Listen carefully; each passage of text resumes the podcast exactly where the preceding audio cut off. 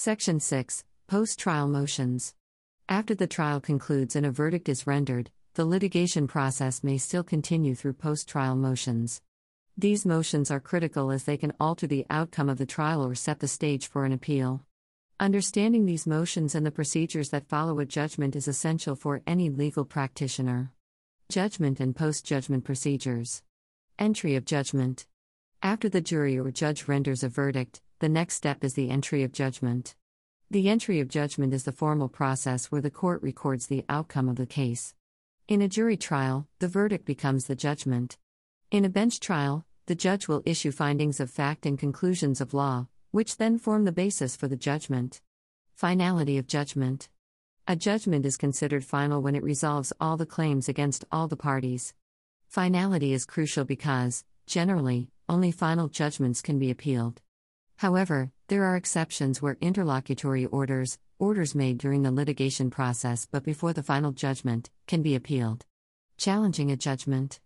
Parties have several options to challenge a judgment, including filing post trial motions or appealing the decision.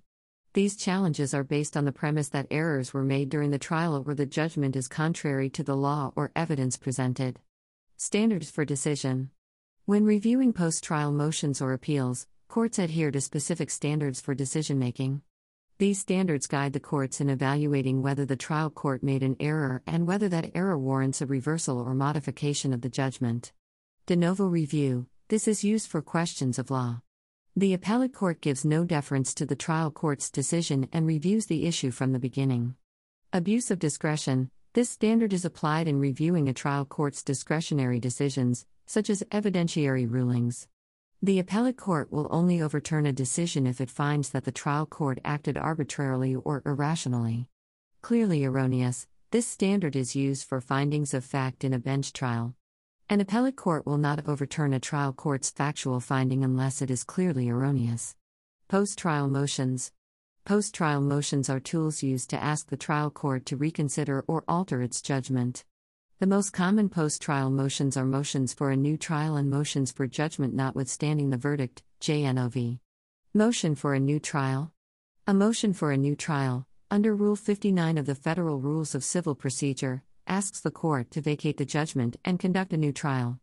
Grounds for a new trial include procedural errors, significant mistakes in how the trial was conducted, newly discovered evidence, evidence that could not have been discovered with reasonable diligence before or during the trial, prejudicial misconduct, misconduct by the jury, a party, or even the judge that affected the trial's outcome, legal errors, errors in the judge's application or interpretation of the law.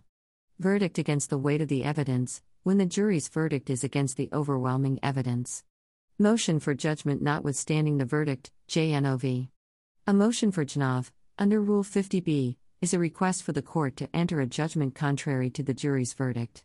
This motion argues that no reasonable jury could have reached the given verdict based on the evidence presented. JNOV is only available in jury trials and can be raised if the party previously moved for a directed verdict, now called a motion for judgment as a matter of law, at the close of all evidence. JNOV focuses on the sufficiency of the evidence. The court views the evidence in the light most favorable to the non moving party, and if it finds that a reasonable jury could not have reached the verdict, it may set aside the jury's decision and enter a different judgment.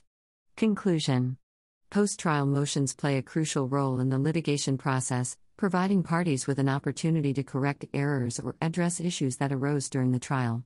They are an essential aspect of the checks and balances in the judicial system, ensuring that the final judgment is fair, just, and in accordance with the law.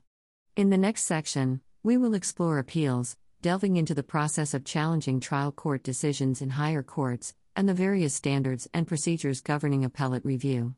As you delve into these concepts, remember that post trial motions are not just procedural steps.